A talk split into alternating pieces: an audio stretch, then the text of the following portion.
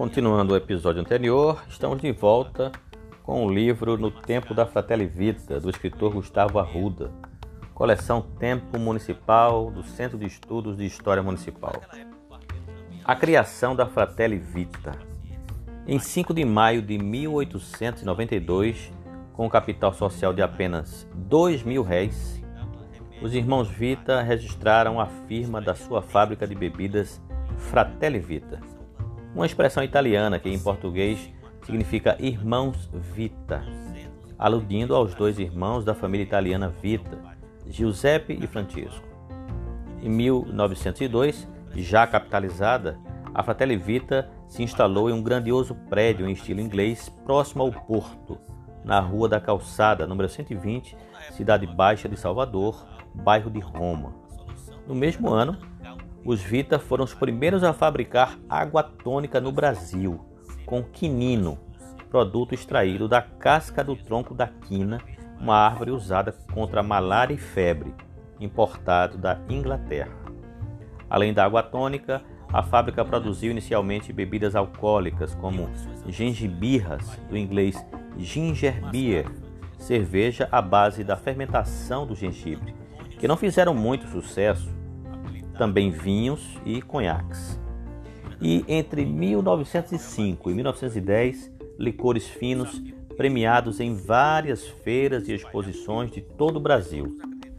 Tratava-se de anisete mentolado. Mentolado, essa é a expressão, vou repetir. Anisete mentolado, uma bebida fermentada à base de anis, essência muito utilizada na Itália e outros sabores também aproveitando frutas da terra como genipapo e murici. A qualidade das bebidas Fratelli Vita era premiada em quase todas as exposições e feiras das quais a empresa participava. Até que, aproximadamente em 1907, devido ao consumo dos licores ser limitado e também por questões de religiosidade, os irmãos Vita priorizaram a fabricação de bebidas não alcoólicas como os, os refrescos, né? e começaram com suas famosas gasosas. Gasosas eram bebidas não alcoólicas à base de água com gás carbônico, água carbonada, que ficariam conhecidas como refrigerante. Nascia assim a primeira indústria de refrigerantes do Nordeste, com opções nas essências de uva, maçã, cereja, ameixa, limão, peira e morango.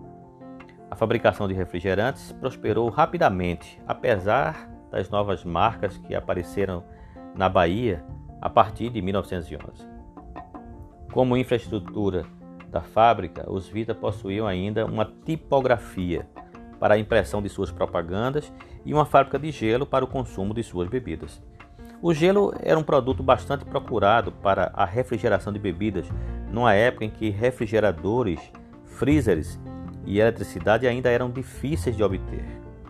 Até que em 1912, um imigrante espanhol abalou o mercado local e em 1913, já com um capital social de 200 mil réis, a Fratelli Vita resolveu enfrentar a concorrência crescendo horizontalmente com uma filial no Recife, onde a instalação de outra fábrica aumentaria o faturamento, uma vez que a capital pernambucana era a cidade de maior porte populacional e importância econômica do Nordeste, devido ao seu porto e desenvolvimento industrial. Em breve nós voltamos com mais um episódio do livro No Tempo da Fratelli Vita. Não esqueçam de nos acompanhar nas redes sociais. Nós estamos no Instagram, Facebook, é, YouTube e também no Twitter. E temos o blog, o manidehistory.com. Até breve.